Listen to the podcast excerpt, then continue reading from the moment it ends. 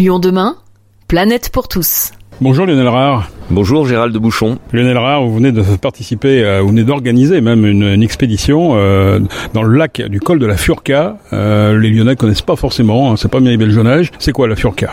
La Furca, c'est tout simplement la source de notre fleuve Rhône qui est situé dans les Alpes suisses, près de 2400 mètres d'altitude. Pourquoi avoir choisi d'aller là-bas?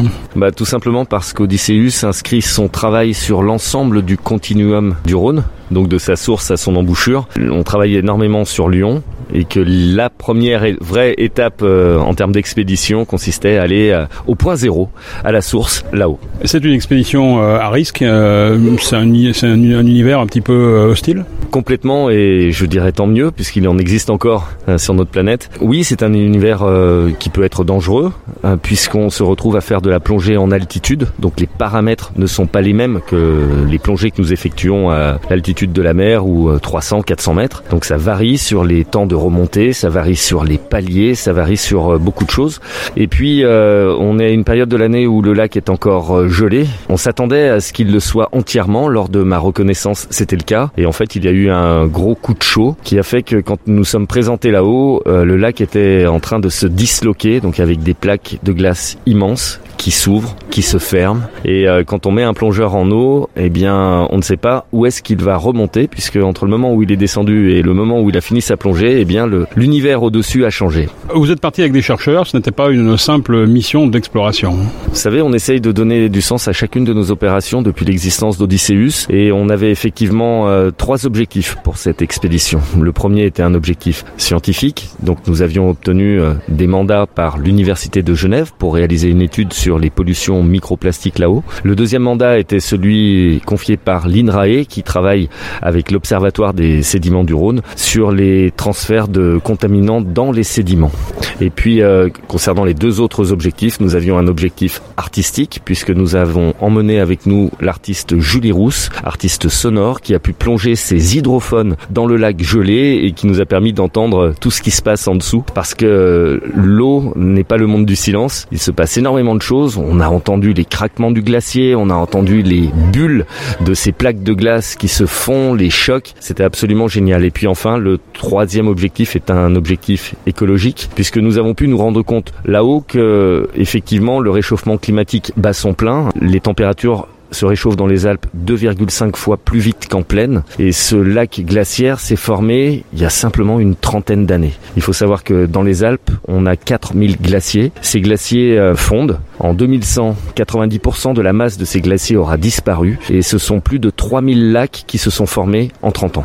Et ces glaciers arrivaient pratiquement aux portes de Lyon euh, encore récemment. Ah mais complètement, hein, jusqu'à la dernière euh, période glaciaire, la période du Wurm. Nous avions un glacier à Lyon, euh, Caluire, Cuire euh, sont connus pour être des moraines, une moraine glaciaire. Et puis la forme du Rhône est vraiment la, la forme d'un glacier qui s'est retiré. Et le gros caillou, le gros caillou euh, de la Croix-Rousse, c'est en fait un rocher qui a été euh, arraché par le glacier quand il est venu, arraché à la Vanoise. Alors on a bien compris que ce lac, en fait, il est constitué euh, par euh, le glacier euh, qui, qui, qui fond. Euh, Qu'est-ce qui se passe le jour où il n'y a plus de glacier On sait que le débit du Rhône va descendre de 30 à 40% en 2050 et c'est pas en 2049 que cela va se produire. Le phénomène est en cours. Nous, on le constate déjà depuis 5 ans. Que va-t-il se passer lorsqu'il n'y aura plus d'eau à la source? Je n'en sais fichtre rien, mais il va falloir euh, adapter, changer complètement nos méthodes et il faut le faire maintenant. Apparemment, il y a des couvertures qui ont été posées sur le glacier. C'est quoi cette histoire? Alors c'est une mode de- d'Homo sapiens d'essayer d'éviter l'inévitable. Alors il euh, recouvre les glaciers de bâches pour que le soleil se réverbe dessus et de manière à endiguer le réchauffement climatique. Nous nous sommes rendus compte sur place que c'était vraiment un geste de désespoir puisque malgré tout le glacier, les glaciers fondent.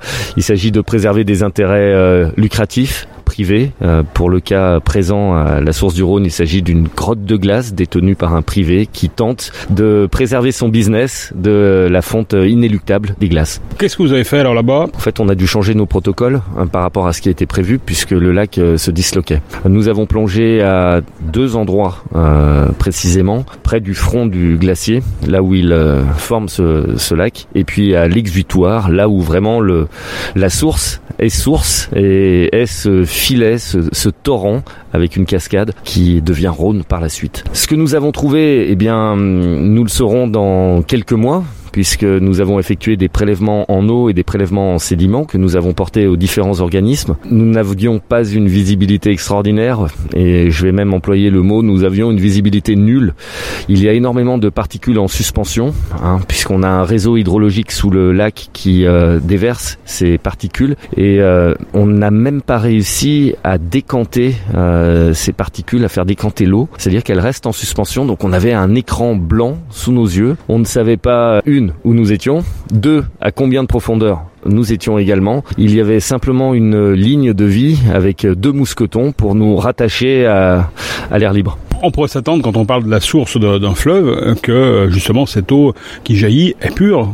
Elle n'est pas pure. Comme je vous l'ai dit, on n'a pas encore les résultats. Mais c'est vrai que la source dégage cette image de côté inviolable, de virginité. Mais je peux d'ores et déjà vous dire qu'à la vue de ces bâches qui euh, dans l'eau, qui se délitent complètement, euh, on s'attend euh, bien évidemment à retrouver euh, des particules à la source du Rhône. Tout ça conforte l'idée qu'il faut donner à, ce fleuve euh, une vraie identité, une vraie valeur juridique Alors nous avons signé l'appel du Rhône pour devenir gardien du Rhône il y a déjà trois ans et on, a réussi, et j'aime à le dire, à faire emboîter le pas à la ville de Lyon et à la métropole avec qui nous partageons beaucoup de, de valeurs. Effectivement, donner une personnalité, c'est un, un projet qui est porté par Frédéric Pitaval et euh, son association euh, Idéo nous aidera forcément, obligatoirement à pouvoir protéger mieux euh, ce fleuve. Il est vraiment important que l'on préserve la ressource en eau. On va le constater encore cet été. Pour ceux qui ne voient pas ce qui se passe l'hiver ou qui ne veulent pas le voir, cet été sera encore plus flagrant comme l'année dernière. Qu'est-ce qui va en ressortir de cette expédition? C'est quoi? C'est un documentaire? On va pouvoir, le grand public qui n'a pas eu la chance de, de vous accompagner va pouvoir voir quelque chose quand même? Oui, l'un des objectifs était de montrer ce que nous avons pu voir, euh, montrer l'expédition que nous avons vécue à l'attention de nos concitoyens, à l'attention des générations futures. Et donc un documentaire est actuellement en cours de réalisation. On va essayer de le faire sortir euh, euh, d'ici un mois pour le festival entre Rhône et Saône. Merci beaucoup Lionel. Merci à vous Gérald.